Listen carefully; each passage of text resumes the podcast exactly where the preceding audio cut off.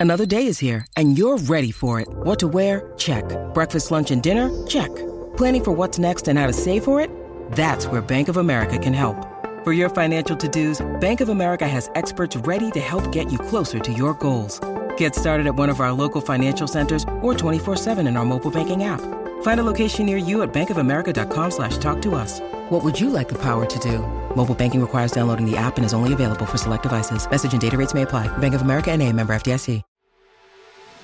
Greetings, humans. You have entered the command zone, your destination for all aspects of Elder Dragon Highlander. Enjoy your stay. What's up, everybody? You are watching slash listening to the Command Zone podcast. I am one of your hosts, Jimmy Wong. And I'm Jordan Pridgeon. Your other host today, uh, Jordan, is one of our fellow 40k lovers here in the office. Office, uh, and we're doing the budget upgrade guides today. It's the Forces of the Imperium deck, really spicy Esper deck, black, white, and blue. There's a lot going on here, but first we got to talk about our sponsors. That's right, head on over to cardkingdom.com slash command or cardkingdom.com slash command zone and pick up the magic product you need so that you can battle it out in any universe you want. It could be a universe right here at home or a universe beyond. It could be a plane that you love or an actual airplane like the Skyship Weatherlight. Whatever you want, those cards are there for you at cardkingdom.com slash command. That's an affiliate link. That's all you have to do is go into your browser and enter that and shop away. Get the magic cards you need for your deck. And Card Kingdom, they've got great customer service, really fast shipping, and they're going to get you the cards you need so that you can compete and have fun on the battlefield. More fun than before because you got more tools to do so. So just make sure you go to cardkingdom.com slash command. We're so very happy to be back with Card Kingdom. And of course, once you get those cards, keep them nice and safe and protected in an Ultra Pro sleeve. Josh, myself, and plenty of people here at the office have been trusting Ultra Pro product for a long, long time to keep their cards in pristine condition. And now you can shop directly from their site with another affiliate link. It's pretty simple, ultrapro.com slash command. And once you're there, you can buy a ton of great stuff, often at great discounts. They just had like a 50% off sale moments ago. I get the uh, notifications in my inbox and I always check through because there's something I need a binder, uh, even a binder page, some sleeves, a playmat with awesome art that's just super on sale. You can find it there, or just buy some Ultra Pro, Ultra Pro product from your uh, LGS when you're over there, or just go to ultrapro.com/command. That is our affiliate link. Finally, last way to support the show directly at Patreon.com/command zone. We got the zone at the end of that one. We shout out one lucky patron every single week, and this week's episode is dedicated to Jasmine, Jasmine Farmer. Jasmine. You rock. rock. You do rock indeed. And don't forget, on Patreon, we've been playing games of SpellTable with our patrons at select tiers. So make sure you check it out. Uh, there's lots going on there too. Yeah, those have been pretty fun. Yeah, yeah, that's right. Uh, okay. Forces of the Imperium, the pre-con budget upgrade guide. Oh boy. Oh boy, indeed. um, so, you know, I thought we would take just a short second here for all of the non 40k players out there that don't know anything about the lore, and even those that do, we just want a little brush up. Jordan, can you give us just a quick breakdown of who the Imperium are? I can. And, and for those of you who know 40k lore, this is going to be uh, Very abbreviated. truncated to the point of sometimes being incorrect. Offensive. and I'm sure I will get comments about it, but boy, I'm trying. it's okay. Disclaimer has been made. Most of us have no idea, including myself, so fill us in. So, the Imperium, also known as the Empire or the Imperium of, Ma- of the Imperium of Man, hmm. was founded by like an immortal psychic Superman who is now known as the Emperor. Got it. Imperium was founded by Superman. basically from the ruins of like an ancient human civilization that was like uh-huh. a long time ago. He, it's pretty close to Superman. He, That's true, actually. Krypton, yeah. it's oh, very, very close. Okay, all right, keep going. uh, the world used to have this enormous empire that was mm-hmm. ruined in what is now known as the Dark Age of technology and was once known as the Golden Age of technology. A tale as old as time when it comes to sci-fi. Exactly. Uh, but then 10,000 years ago, the year, by the way, is 40K ish uh, in the world. That's why it's called 40K. But in the year 30K, uh, the Emperor united Terra and basically tried to reconquer the galaxy, uh, launching a crusade and using his superhuman space marines as like the forces that would take everything out out there. Gotcha. Okay. And then So- at the height of that expansion, when he had like conquered a lot of the galaxy, half of the Space Marine legions betrayed him and started something called the Horus Heresy and basically just created a huge civil war. the Emperor won sort of, but he was injured so badly that they had to hook him up to a piece of life support called the Golden Throne. and he's like life gain. Yeah, he's basically a corpse sitting there and has been there for about 10,000 years. Yikes. So without his like direct guidance, basically the Imperium has started worshiping him as a god and ah. following into and falling into these like extreme religious, xenophobic, authoritarian ways. So Right. like the Inquisition and things like that are really the power I in see. Uh But empire. the emperor is just like ah, doesn't say anything, but they're just now Exactly. straight up crazy worshiping He- him. he's still a really, really powerful psychic, so he's like important to the empire. I but see. he never really gets to say anything to anybody or lead in any particular way. Yeah. They just sort of half remember what his mission was. He's kind of like Oloro in the command zone. yes. Okay, He great. never has to enter the battlefield. Right. Okay, well, that is the Imperium. They have kind of forgotten why they went on this great plan a millennia earlier. But, now they're just uh, like trying to stay alive. Yeah, and there's a lot of different sp- factions and types of Space Marines, too, that got split because of that Civil War and stuff, too, right? Yeah, there, there's cool. a ton of different space mar- space marine chapters and legions. They used to be legions, now they're chapters, like way more divided up and stuff. Well, let's take a look then at two of the main characters from both 40k as well as the lead singers of this deck. The first Boy. one I will read is Inquisitor Greyfax.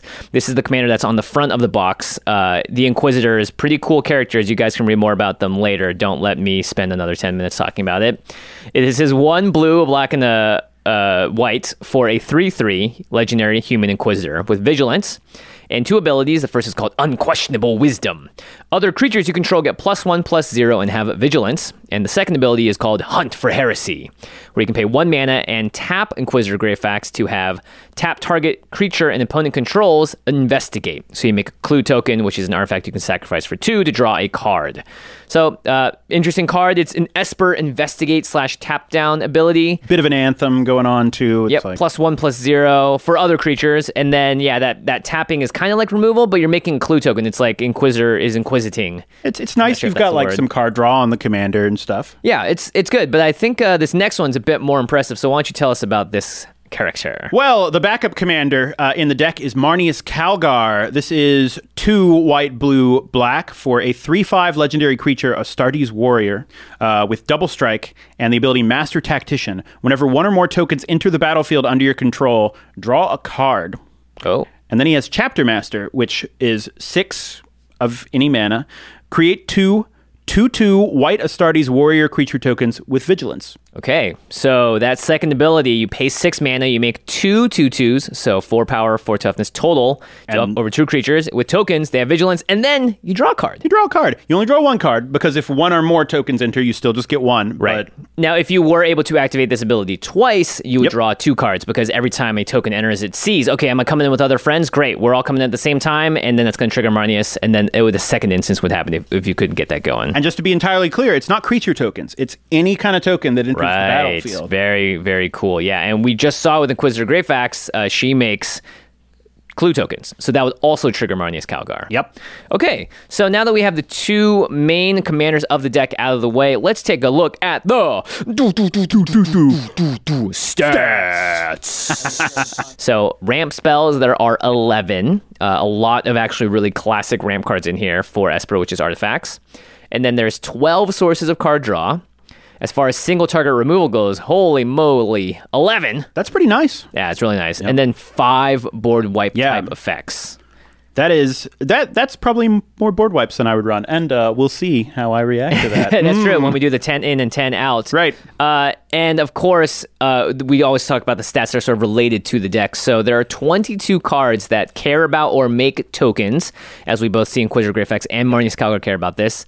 And then there's a new ability in this uh, precon called Squad. And Jordan, you want to read the rules text on that? Yeah, so squad is as an additional cost to cast the spell, you may pay two any number of times.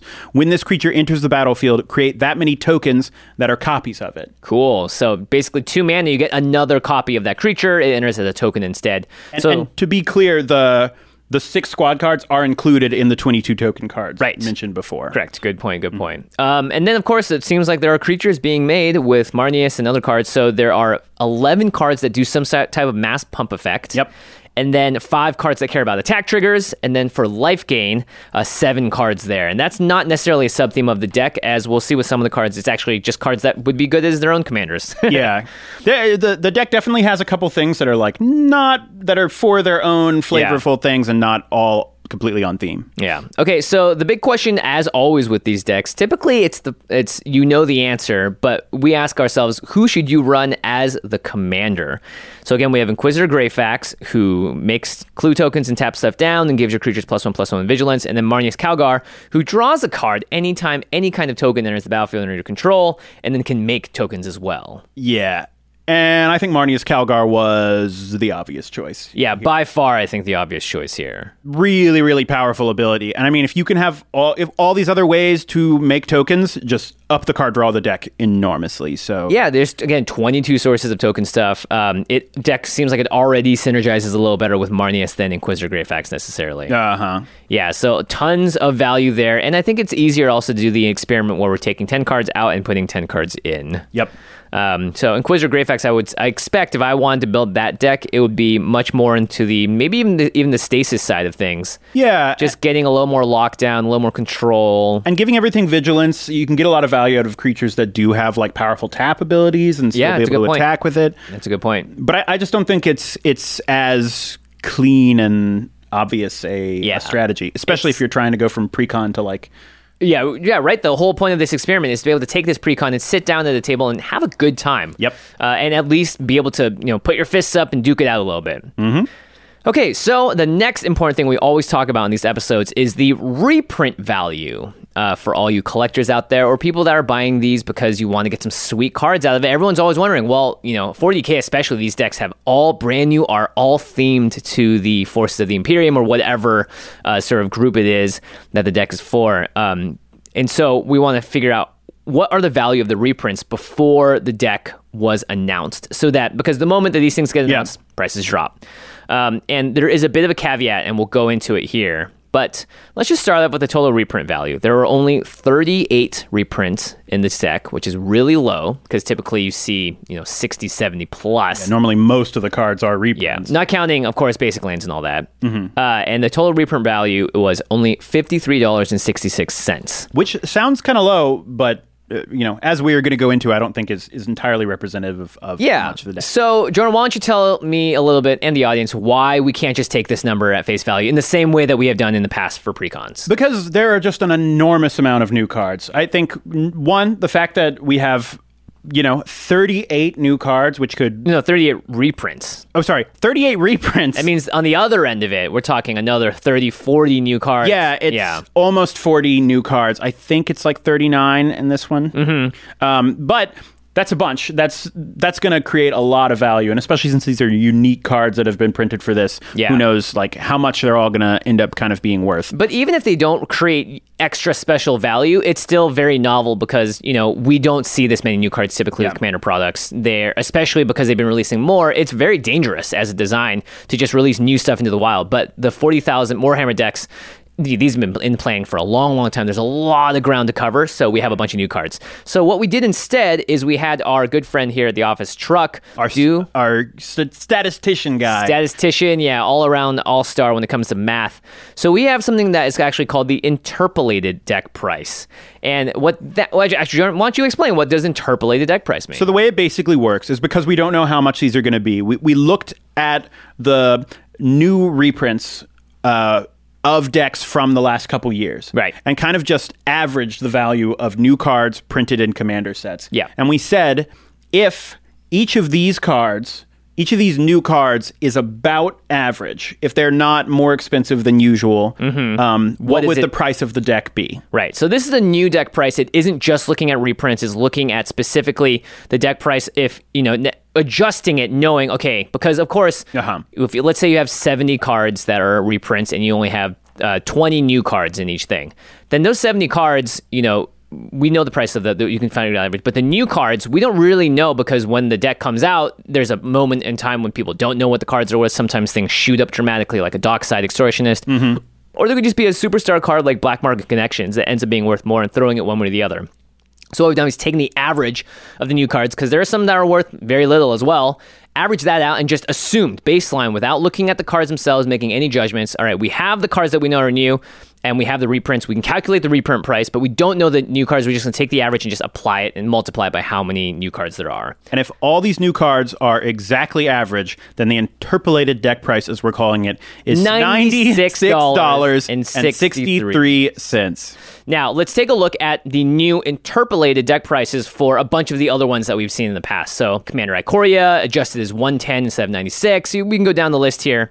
Most recently, the Baldur's Gate precons, the average reprint value was really high, $104, and adjusted for this interpolated price was 114. Yeah. So, taking a look at all of this, the $96 that this deck is at is actually on the low end here. It is a little low, yeah. But it's really hard to tell. And keep in mind, we're not trying to be accurate necessarily. No. We're not trying to give you the exact number because it's impossible. But also because we're giving you these numbers so that you you can compare two decks of the past. That's not for you to be like, "Oh, this one's better than that one." It's like, "No, it, we're just doing it so that you can have a frame of reference as a buyer and a collector and all that as well. And that's how we hope to provide a little bit of value for those uh, people in the audience, if that makes sense.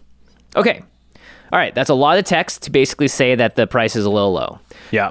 And I will add the caveat that we really don't know with these Warhammer decks. Absolutely. It's the f- first of its kind product in a lot of different ways. Yeah. So we'll see. And, and of course, I mean, if players if, are still figuring out how to play with these new cards, there could be something in here that's really strong and busted. Who knows? Exactly. Or, or if one of the like alternate art prints for a card yeah. like becomes a really hot ticket item it could end up costing more and stuff it, it really just is very hard to say yeah that's why we like focusing on the reprints the cards that we know have been around and uh, for what it's worth let's talk about them now Yes. Notable reprints. So these are cards that are worth more than $2. And because there are, again, not that many reprints, 38 total, there are only two cards over $5 or more, and four cards that are between 2 and $5. Yikes. Okay. But very interestingly, these these uh, first two are they're getting up there. So let's talk about them. Oh yeah. All right, Jordan. What is our first reprint here? The first reprint is Talisman of Progress. This is the uh, white and blue one in the Talisman cycle, uh, which can, yep. Yes. Uh, for two mana, you can it creates an artifact which you can tap to add colorless, or you can tap it and add white or blue. But Talisman of Progress deals one damage to you. Yeah, really good because unlike Signets, you can play these, let's say, turn one with a Sol Ring, and then you can actually tap it and then play something else, yep. like a Divining Top or some one drop artifact, Wayfarer's Bauble, you name it. Really powerful, good in any white blue deck. And this was at $14.75. I'm assuming just this card hasn't seen print in a while, and people are realizing the power of it as a two mana artifact in Commander as well. Absolutely. Um, next up is a classic. We've talked about it probably 500 times on the show now. It's Skullclamp. Hey. Uh, and this one has cool art too. So it's a one mana artifact, gives a creature plus one minus one, and then when the equipped creature dies, you draw two cards. So just throw it on a one one token, and you're going to town. Yep. That um, create a lot of card advantage. Yeah, a lot of card advantage, and that was sitting at ten dollars. So we've seen this card be reprinted a few times now, which just tells you how powerful it is really cheap to, to play, really easy to equip just one, and then you're drawing a bunch of cards if your deck set up. ton of decks. Yep. All right, uh, let's talk about the reprints between two dollars and five dollars. And to the surprise of no one, if Talisman of Progress was up there, well, what do we have here, Jordan? Up next is Talisman of Hierarchy, and right after that, it's it's Talisman of Dominance. Yeah, these so both the other talismans. these are basically the same as the other talisman, except Talisman of Hierarchy can tap for white or black and deal one damage to you, and then Talisman of Dominance can tap for blue or black and then deal one damage to you. Yep. So these were at four dollars and sixty cents, four dollars and thirty-five cents, uh, respectively, and they're just really good cards. Yep. I do love a uh, short aside. I love the wording that they use because white and blue, the word Uh-huh. is progress, Yeah. which makes sense. Knowledge, learning. Uh, blue and black is dominance. So blue black control, taking stealing creatures. And then white and black is hierarchy. And and the thing that like th- they couldn't have planned this Right. because they didn't know the 40k things were happening when they designed those talismans. Oh, right. But they are on point for the Imperium. Oh, really? Yeah. It is just like Yeah, they even have three separate flags of, I guess, three different Yep. things. Yeah, so they really took their time here with the art and stuff.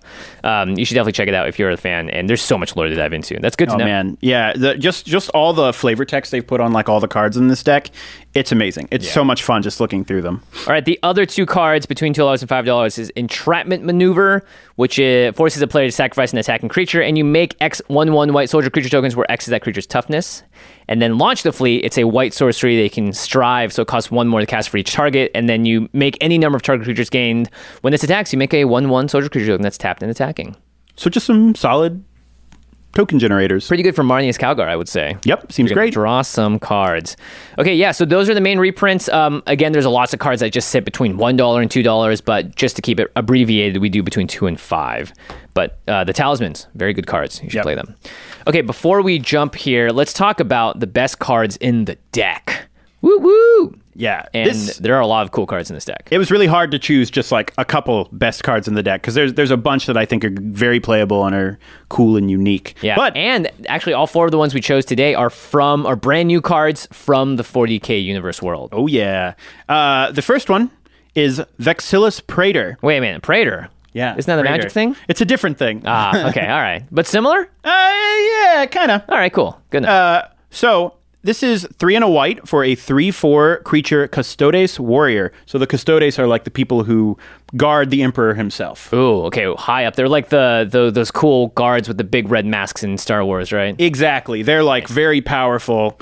Like each person is kind of an army in his own uh, yeah, right. Yeah, they're not sequel powerful. They're just regular trilogy powerful. This card has flash, vigilance, and then Aegis, Aegis of the Emperor.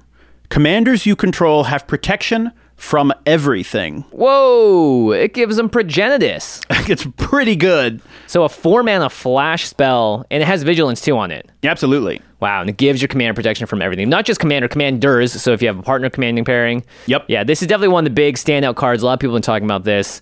It seems like Wizards is making a lot of these sort of four mana impactful flash spells. Oh, I've seen a lot of spells recently that are four mana and all have flash. So this definitely seems like a pattern they're keeping up. I think that's sort of where they kind of want the average CMC to balance out towards for commander as well. That's how what I'm feeling between three and four. Seems very cool, very powerful. It will make equipment and enchantments fall off, though. Oh, interesting. I didn't even think about that. Mm-hmm. Okay, so not that great in certain circumstances, but very good for a lot of other things. For decks where you just want to protect your commander, amazing. yeah, uh, very good. Okay, uh, next up, one of the best cards in the deck is "And They Shall Know No Fear." Oh, yeah. One in a white for an instant. Choose a creature type. Creatures you control of the chosen type get plus one plus zero and gain indestructible until end of turn. So we've seen how powerful indestructible is. We've seen it with so many cards. One in a green does it uh, with heroic intervention. Yeah. Uh, we've also seen the Akroma's Will is going to do a similar thing. So a lot of uh, you know, in this case it's tribal because it's choose a creature type. Yep. But this is a one in a white instant that does a very similar thing to heroic intervention, and we all know how good that card is. Yeah, I, I think that's just good all the time. Very good. Yeah. Um, let's have you read this next one, actually. Up next is Space Marine Devastator. This is three and a white for a 3 3 creature, Astartes Warrior. Um, this has Squad 2, which we mentioned earlier, which means you can make a large number of them just by paying two each time. And this has Grav Cannon. When Space Marine Devastator enters the battlefield, destroy up to one target artifact or enchantment. Okay, so the reason I put this on the list is I was looking on Scryfall and I was looking up. All right, what creatures in white do this thing, which is the um the green uh, The Reclamation Sage. yeah the reclamation sage. We just talked about. it. I forgot the name already. Yeah. um, because this one's really cool. Uh, So it's four mana. So the other options as a creature that enters the battlefield and specifically, right? Because white has fragmentize and a bunch of other spells that just kill an artifact or an enchantment or, Yeah. or wipes them. But for a creature and the battlefield ability, uh, there's only a card called Rambunctious Mutt, which costs five mana, and then there's Kor Sanctifiers, which is two mana, but you have to pay a kicker uh, in order to do it. So this is the only creature that just flat out enters the battlefield at this mana value, and it gives you the ability to when you recast it to squad it up a bunch of times. Yeah. Um, so you could cast it for four or six, eight, ten, twelve, or whatever. So I thought that was actually just notable that white really doesn't have this on a creature ability so much. Uh, no, in the same way that white doesn't have cards that say enter the battlefield, draw a card, except for recently. Now we've got that spirited companion and a couple of other ones too. Um, so I thought that was just notable. Just being able to like play pay like six mana and take out like two really important threats. And then if you're in the Flicker deck, you can just get this Space Marine Devastator back over and over again. Absolutely. It could be really big. Yeah. Uh, and then the last card I thought was one of the best cards in the deck is Company Commander. This is two a white and a black for a 2 4 human soldier, and it has Command Section. Oh, that's kind of nice. It kind of sounds like what we're doing right now. Yeah. When Company Commander enters the battlefield. This is a section of the command zone. yeah, yeah. This is the command section. Yeah, exactly. Duh. Okay, so when Company Commander enters the battlefield, create a number of 1 1 white soldier creature tokens equal to the number of opponents you have. So this could be a 4 mana 2 4 that comes in with three 1 1s. Pretty good. And then the second ability is called Bring It Down. Whenever Company Commander attacks, creatures you control gain death touch until end of turn. yeah, so those three one ones become pretty serious threats. Yeah, and this is just when it enters the battlefield, not when it attacks. So again, a great flicker target. Um, and you know, cards that are similar to me that make three one ones when they come down. Uh, Elspeth, pretty good Sun's champion. Yep. Typically seen as one of those cards that are just just incredibly powerful. And then the attacking thing is just gravy on top. I think. Pretty cool. Very cool. Okay, so we have now covered the uh, best cards in the deck, the notable reprints, as well as who we'd run as commander. We're going to get to the juice and figure out what Jordan decided to add into this deck and what cards he decided to take out in our under $30 or around $30 experiment. But before we get to it, let's take a quick break and hear from our mid-roll sponsors. Angie has made it easier than ever to connect with skilled professionals to get all your jobs projects done well. I absolutely love this because, you know, if you own a home, it can be really hard to maintain. It's hard to find people that can help you for a big project or a small. Well, whether it's in everyday maintenance and repairs or making dream projects a reality, it can be hard just to know where to start. But now all you need to do is Angie that and find a skilled local pro who will deliver the quality and expertise you need. Angie has over 20 years of home service experience and they've combined it with new tools to simplify the whole process. Bring them your project online or with the Angie app, answer a few questions and Angie can handle the rest from start to finish or help you compare quotes from multiple pros and connect instantly, which means you can take care of just about any home project in just a few taps. Because when it comes to getting the most out of your home, you can do this when you Angie that. Download the free Angie mobile app today or visit Angie.com. That's A-N-G-I dot com. Your brain needs support, and new OLLY Brainy Chews are a delightful way to take care of your cognitive health. Made with scientifically backed ingredients like Thai ginger, L-theanine, and caffeine, Brainy Chews support healthy brain function and help you find your focus, stay chill, or get energized. Be kind to your mind and get these nootropic chews at olly.com. That's O L L Y.com. These statements have not been evaluated by the Food and Drug Administration. This product is not intended to diagnose, treat, cure, or prevent any disease. When you need mealtime inspiration, it's worth shopping Kroger, where you'll find over 30,000 mouth-watering choices that excite your inner foodie. And no matter what tasty choice you make, you'll enjoy our everyday low prices, plus extra ways to save, like digital coupons worth over $600 each week. You can also save up to $1 off per gallon at the pump with fuel points. More savings and more inspiring flavors make shopping Kroger worth it every time. Kroger, fresh for everyone. Fuel restrictions apply. All right, we're back talking about the Forces of the Imperium deck precon from Commander 40k. Uh, okay, so right out of the box, before we get into the cards that we're going to add and take out, Jordan, what did you think about this deck? Because you had to do some studying and look Yeah. at it, right? I, I like the deck. I think there's a lot of like cool, powerful cards in it. Mm-hmm. Out of the box, it's unfocused. It, it's got a lot of kind of expensive cards, and it's got a lot of cards that are sort of pushing that are interesting toolbox pieces, but Right. don't all really work together. Right. You, it almost seems like you want to take the deck apart and put some pieces elsewhere and all that, right? So my my goal in the upgrade was to just focus it more. I tried Okay. to lower the curve, and then because we're switching to Marneus Calgar instead of it being Inquisitor Greyfax, I just wanted to add more ways to make tokens consistently, uh, while also just making the deck run a little smoother. Yeah, and, and of course winning the game, which is really important. A lot of the sort of precons don't have great win conditions on them, uh, so this is a way for us to help add in just that, right? A little bit of early action, a little bit of mid, and of course some of those game enders. So let's start with the game enders. Uh, again, the the exercise we have around thirty dollars for this exercise, and we can only add ten cards, and we can only take out ten. And typically we leave the mana base as is. We don't want to mess with that, and Completely it's not, untouched. Not interesting either, right? I want to see the juice. What are the cool cards they're putting in here? And this first one is pretty cool. So, Jordan, let's talk about uh, what I call the the uh, the subject of these two first cards is a myriad of ways. Dot dot dot. Yes. Well, Myriad, the ability, is obviously like pretty good with Marneus Calgar because one, it's an aggressive thing that you know makes lots of tokens when you attack. And and if if people don't know, Myriad means that when a creature with Myriad attacks, it makes For each opponent, other than defending opponent. playing, I'll read it. Yeah. You may create a token that's a copy of that creature that's tapped and attacking that player or a planeswalker they control, and then you exile those tokens at end of combat. so those tokens enter the battlefield. If you have Marneus Calgar out, you draw a card. You draw a card. which is pretty cool. So And you may get some extra enter the battlefield abilities, who knows, from the myriad token copies. Yeah, there's a ton you can get out of it.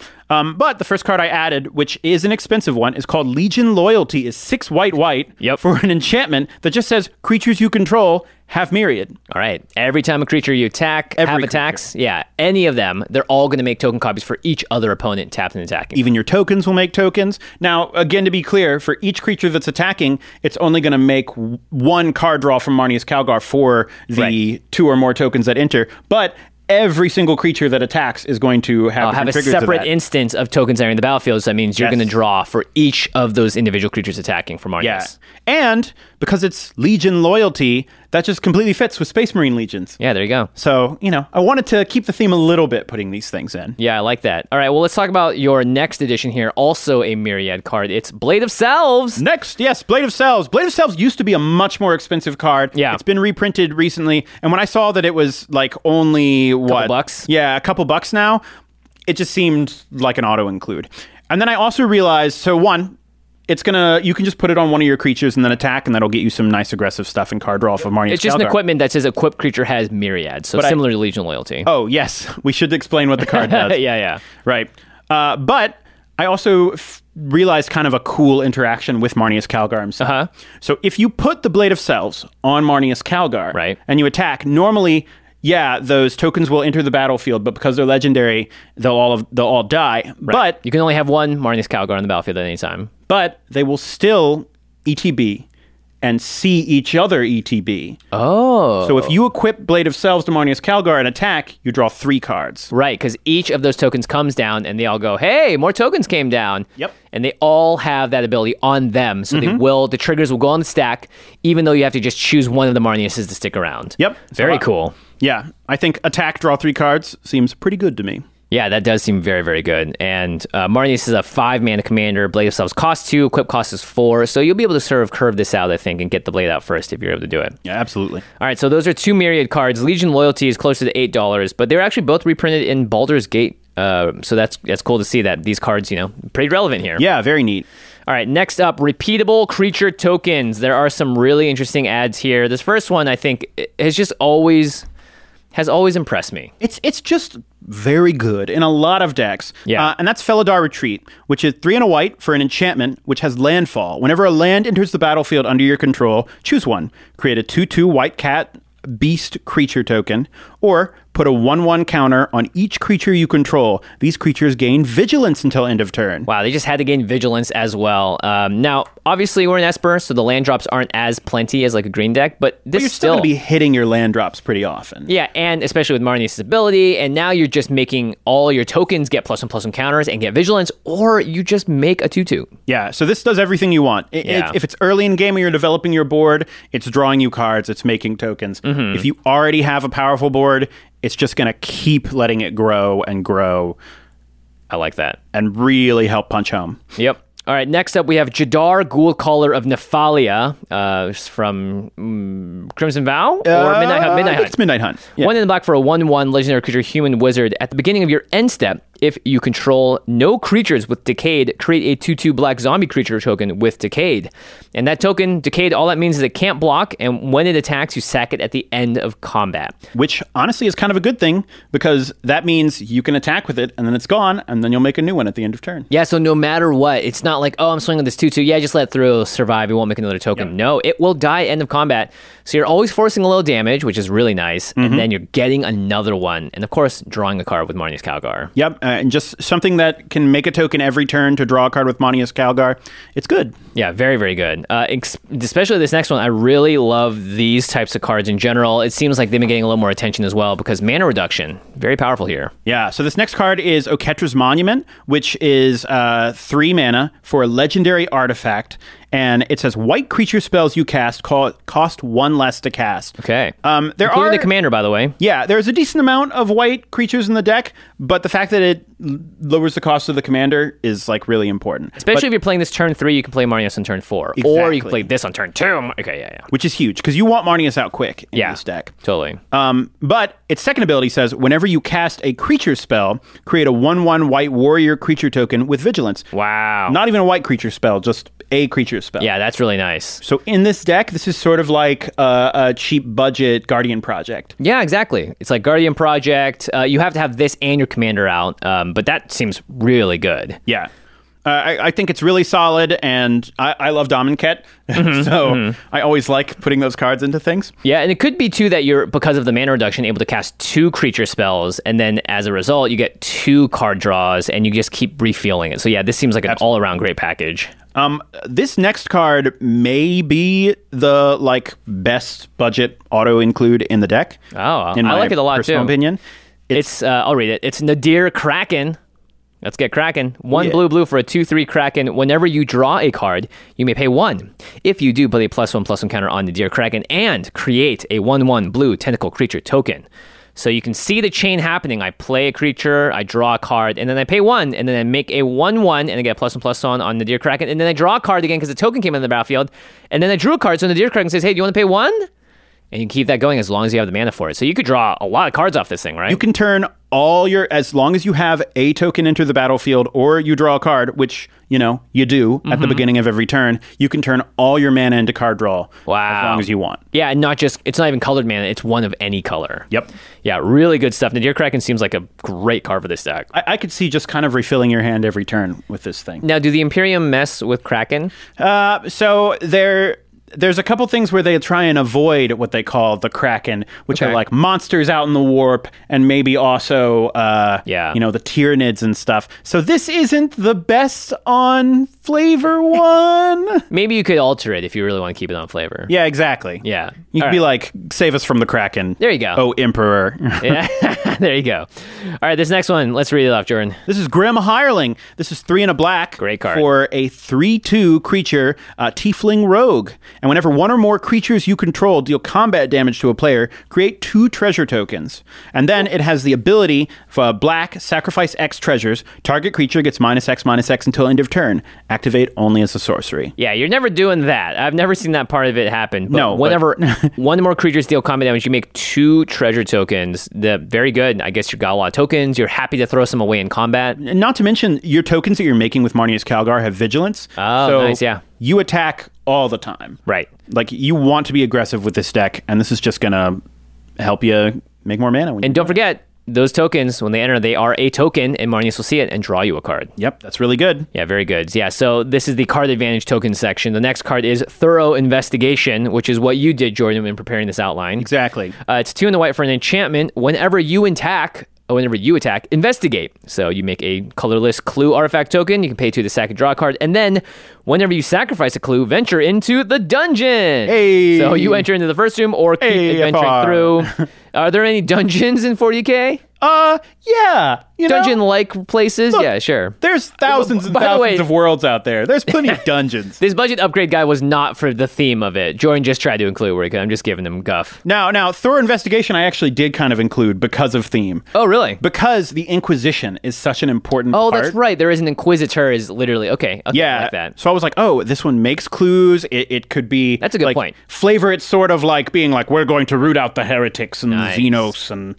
and all the enemies of the Imperium, And Occasionally fits. venture into a Dungeons and Dragon dungeon. Yeah, exactly. I mean, eh, look, They're like, what strange universe is this? There, there's a just imagine you're for those of you who know the lore, you're uh, venturing into a space Hulk, which is like a, a Oh, yeah, yeah, giant dead ship that you're searching around for stuff. Very cool. Yeah. Dungeon.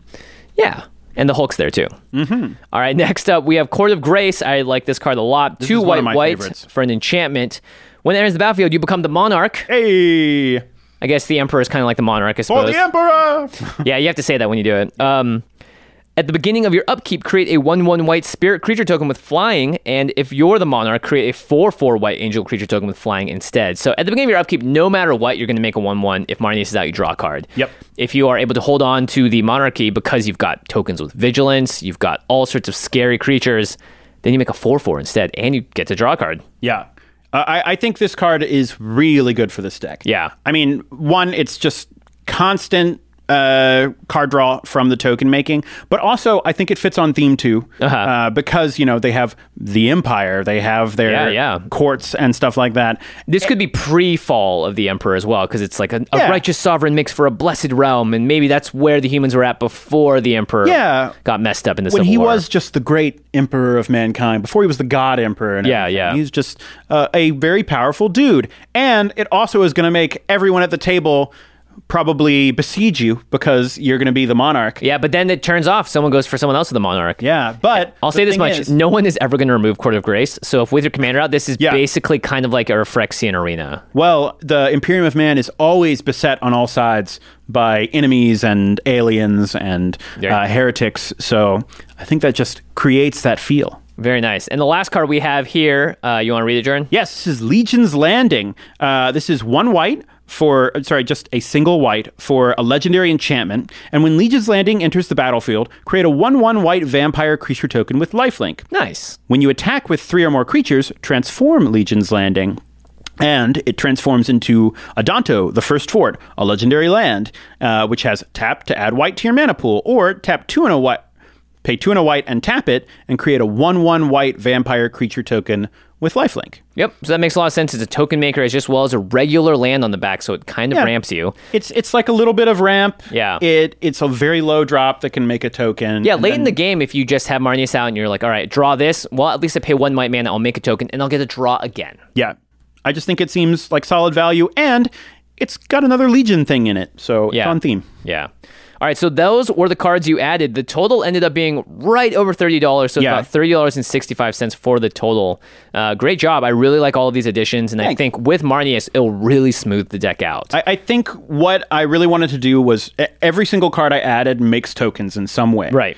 And it's just like if you can just get to the point where when you play this deck you are always making tokens, it's just going to go smooth. Yep.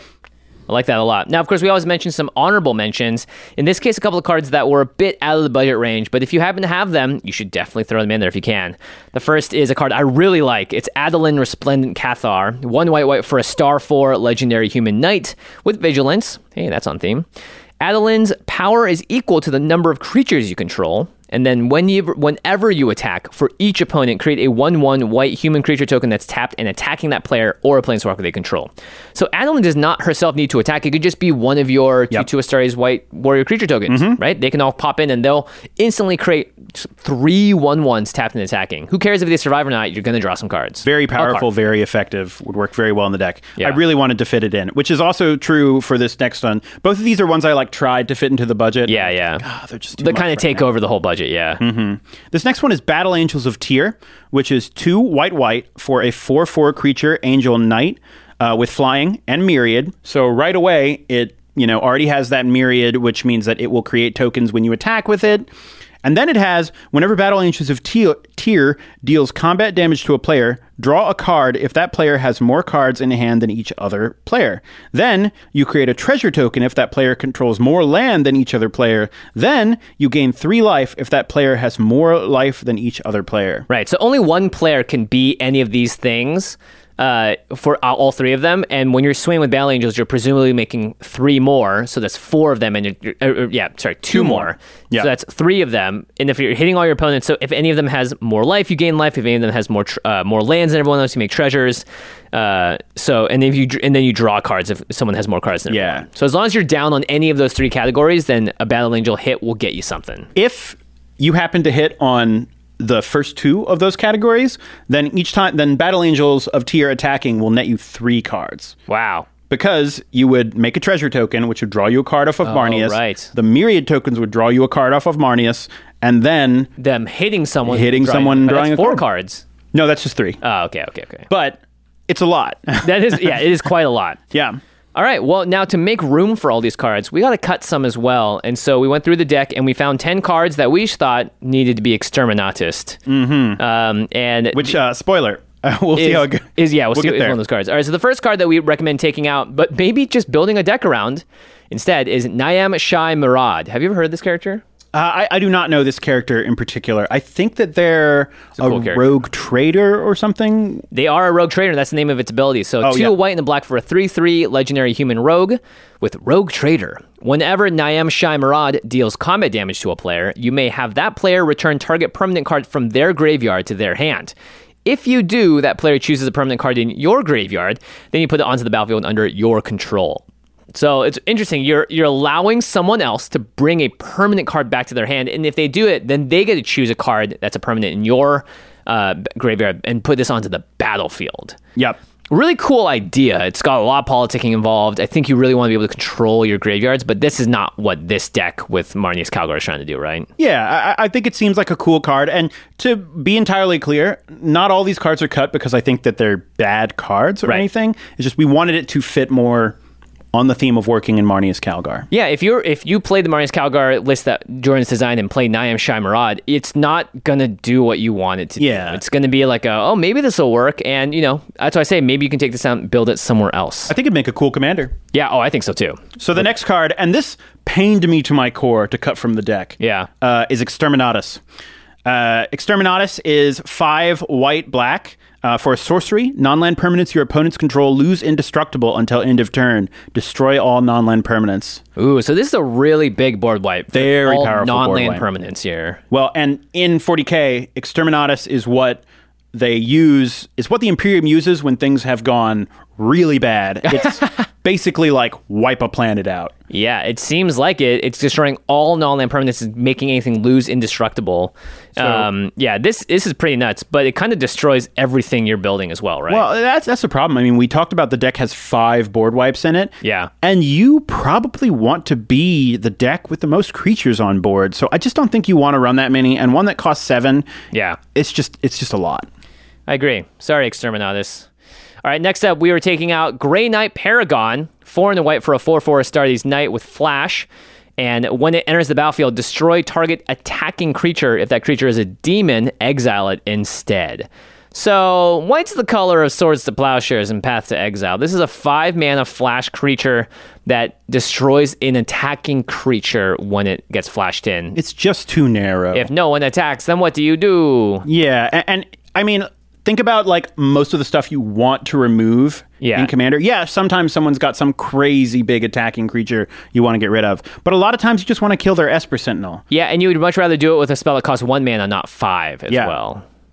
yeah, they're not attacking with their Esper Sentinel. They're not attacking with their Seedborn Muse. All these cards you actually want to get rid of. Grey Knight Paragon is not going to do that. So And five mana. holding up five mana is just a lot. Yeah, and and the deck, by the way, is not the kind of deck that you want to hold up five mana with. There's not like the Mystic Confluences sitting in here and all that. No, you're a you're a you're a pay it forwards, get your tokens on the board, and swing. The one thing that does make it a little better for holding up mana than just any general thing is Yeah. at least you have the six mana ability on Marneus Calgar. So Right, if you're holding right. up six mana, you could be like, well, I could just be, you know, waiting to do the tokens later. Yeah. But it's still just not worth it. Yeah. Uh, it would be an underwhelming play. I agree there. The next card that I decided to take out was Redemptor Dreadnought. This is five for an artifact creature, Astartes Dreadnought. It is a 4 4, and it has Fallen Warrior. As an additional cost to cast this spell, you may exile a creature card from your graveyard.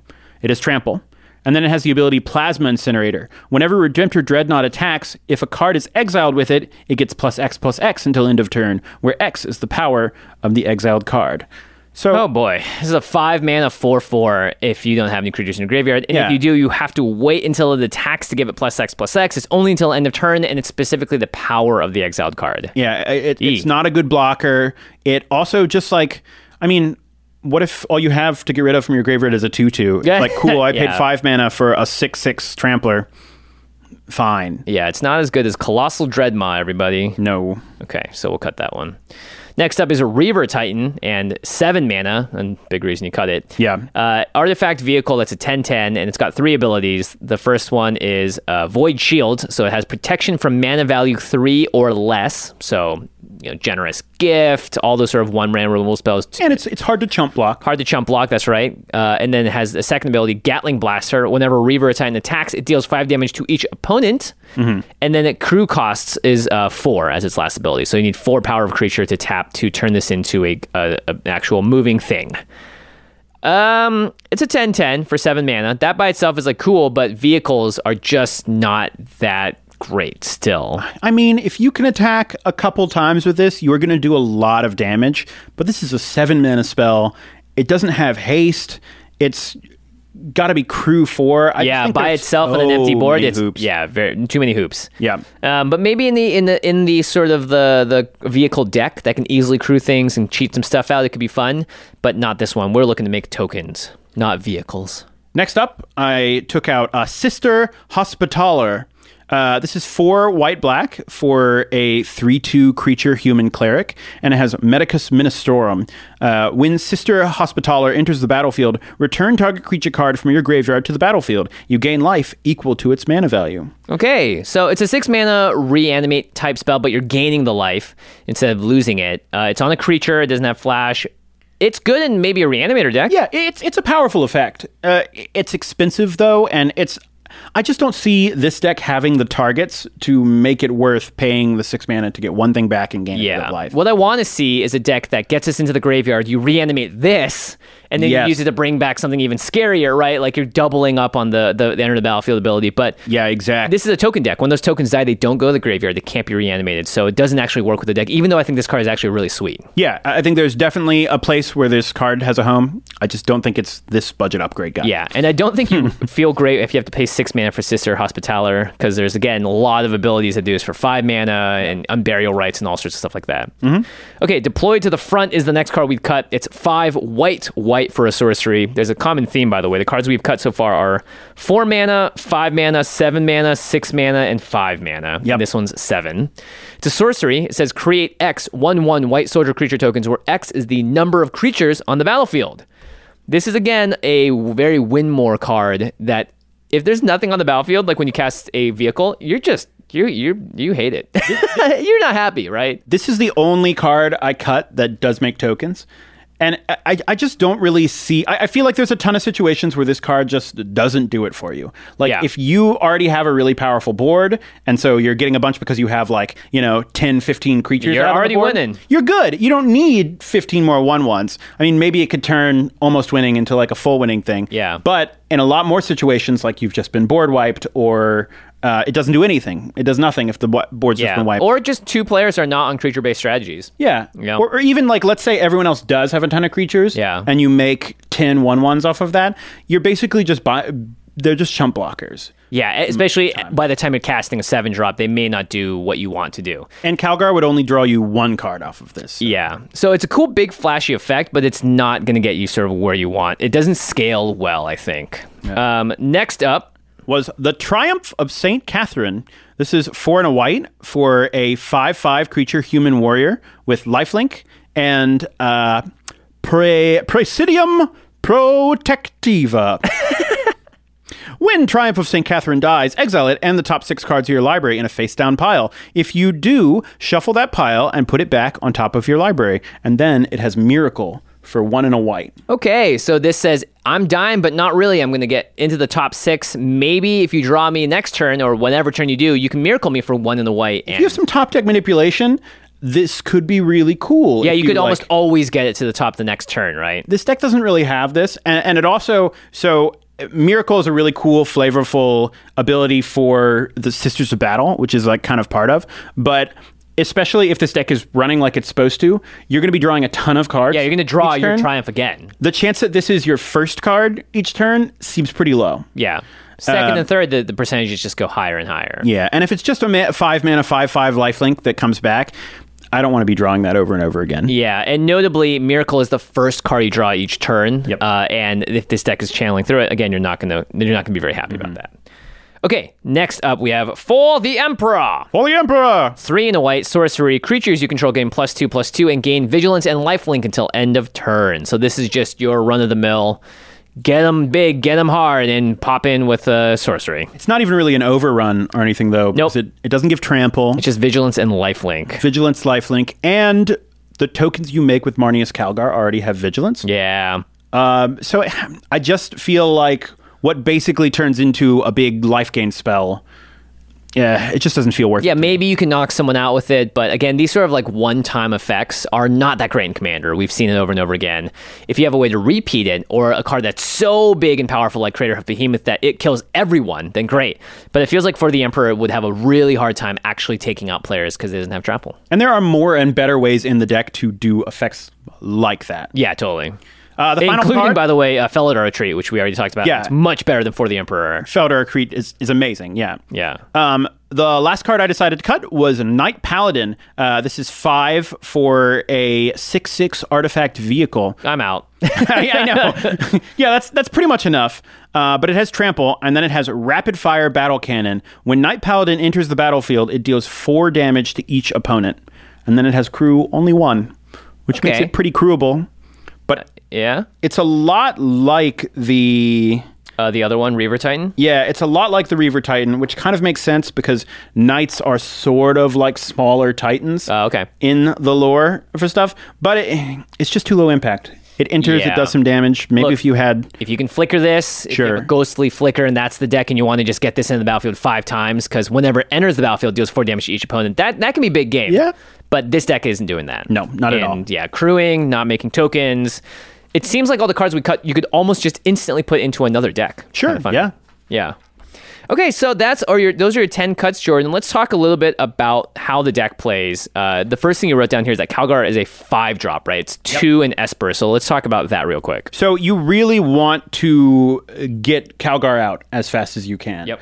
Um, the whole deck just gets way way better as soon as Calgar is out, which is why it's nice to add in you know a little bit of the extra ramp and the stuff. But once he's out, like. Uh, the deck just really, really starts humming. Mm-hmm. The card advantage that he creates is just ins- absurdly explosive. Like Yeah. every time I've goldfished and gone through it, uh, you just end up with so many cards that you're like, oh, I have to pick which one of these to discard. Yeah, yeah, Which yeah. I know some people hate, but is a good position to be in. Yeah, that's really cool. Uh huh. So I think ideally you want to try and get a token producer out before you play Calgar, so that you can immediately start getting value off of him. Yep, like the Dar would be a great card here. Yeah, it would be really huge. Uh, but he's definitely worth playing ASAP. Yeah. Because he turns the deck on and there's so many cards that just get better when he's out there. Uh, If you can get him to stick, building a board that like goes very wide and drawing a huge number of cards, it's just very easy. Yeah. Yeah, it, it just happens really quick. Because, I mean, he kind of enables that himself with his six mana thing, which is like your backup plan Yeah, if yeah, everything yeah. goes wrong. Um, Very cool.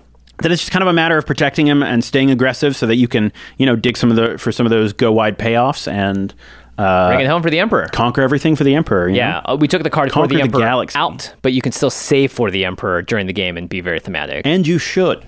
you should, yeah. The Forces Imperium are they're counting on you too. Yeah, absolutely. All right. Well, to the listeners, let us know what you think about the Forces of the Imperium 40k deck, as well as any of the other decks that we've talked about so far and, and done these budget upgrade guides for. These are some of my favorite videos. Let us know if any of the new cards we talked about today are going to slot perfectly into another commander deck, or if you would run Marneus Calgar yourself and a, a card that we maybe missed. And there's a great budget include that could also fit within that uh, $30 limit.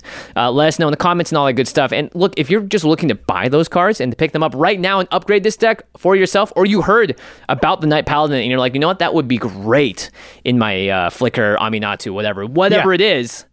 Check out cardkingdom.com slash command. That's right. Card Kingdom is back, baby, and they are sponsoring our content. And you can help us out by using that affiliate link, cardkingdom.com slash command. You can buy all the magic cards you need in one fell swoop. You can copy paste deck lists. You can do so much great stuff. Not to mention they got top notch quality service, uh, customer quality service. If you're ever in the Seattle area, they've got some of the best game stores in the world. Mox Boarding House, incredible, beautiful location. But really, just check out their website, cardkingdom.com slash command, and you can help support our content by using that affiliate link. And then when you get those cards, put them into an Ultra Pro sleeve. Maybe you want the sleeves that have Inquisitor Greyfax on the back. Maybe you want a playmat with some cool secret lair art you can't find anywhere else. Well, ultrapro.com slash command has all of that on their store, and they're always running great deals. So check it out, protect your stuff, and get the stuff you need and great quality at a great price that's what we're trying to do. We're trying to get you some amazing deals and help you grow that collection the way you want to. Yep. All right, end step where we talk about something cool outside the world of magic. There's lots of things to talk about, Jordan. Um, you watching any new shows recently? What, what do you want to talk about? I have been watching. Uh, I have been watching some new shows, but I was thinking that because this is a Warhammer 40k Ah, yeah, thing, good call. I would talk about some stuff that I've been really into recently, outside of just like the lore and stuff. Yeah, I've been hit me. really into like the hobby side of things. I'm building my army, which is an Adeptus Mechanicus army. Okay. We're like part of the Imperium. They run the guns and stuff, but uh, painting is really really cool, and there's just an amazing. Uh, community around like painting miniatures, painting Warhammer stuff. Right. Specifically, a channel I've been watching a ton of and really, really enjoying is one called Squidmar Minis. Ooh. Uh, and he is a it is a two really solid painters who just do some awesome painting challenges and stuff like that. They've recently been doing this thing where uh, he started out with one mini and has through like Facebook groups been trading it for larger minis and then traded the larger mini for it's like that thing where you start with a dollar and see if you can turn it into a hundred, right? Exactly. and and his goal is to get to the perfect full army that Henry Cavill likes to play. amazing. Yeah, because Henry Cavill's a big Warhammer fan. yeah.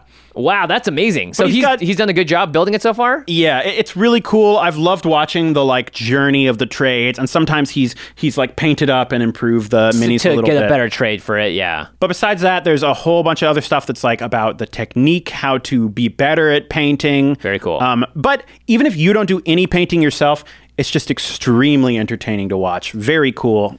Yeah, it's like those uh, clock repair videos or the ones where they take old equipment and repair it, and just it's slow and it's methodical, but you get to watch expertise Yeah. and, and the craftsmen at work. And these guys are great. They have great personality and they just do fun, neat ideas. Like another one of my favorite ones they did, they took glasses that made it so they took glasses that made it so you actually couldn't see the color of what you were painting and had a palette of random colors and had to just like guess guess yeah, yeah. how they yeah. were painting it. That's and when they revealed it, it's like, oh. Ooh, this looks awful. Or Nice. sometimes it was great. Yeah, that's cool. Yeah, painting is one of the most. Uh, it's also really therapeutic if you've ever done it. Um, Really it's great. it's really really a big part of the Warhammer scene. If you're into it, you can check it out. If you just want to watch the videos, I've seen myself just sometimes putting them on the background as well. Mm-hmm. So what was the channel called again? Squidmar minis. All right, if you're over on the Squidmar Maze, let them know that Jordan from the Command Zone sent you and that he gave him a sh- you, uh, y'all a shout out. Uh, and if you're here watching from Squidmar Minis, thanks so much for entertaining us with your great content.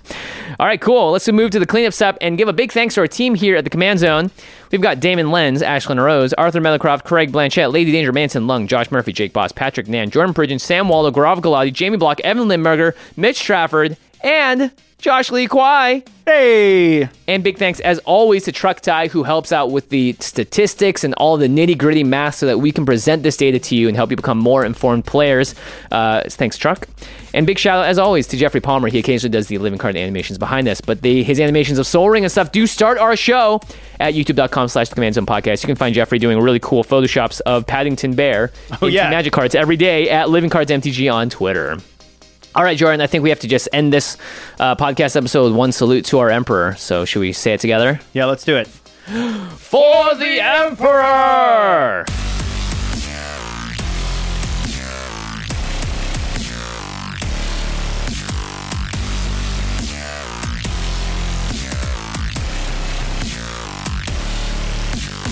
Thank you for your attention. For further inquiries, send an email to commandcast at rocketjump.com or ask us on Twitter at JFWong and at Josh Lee Kwai. See you later, alligator. Greetings, humans.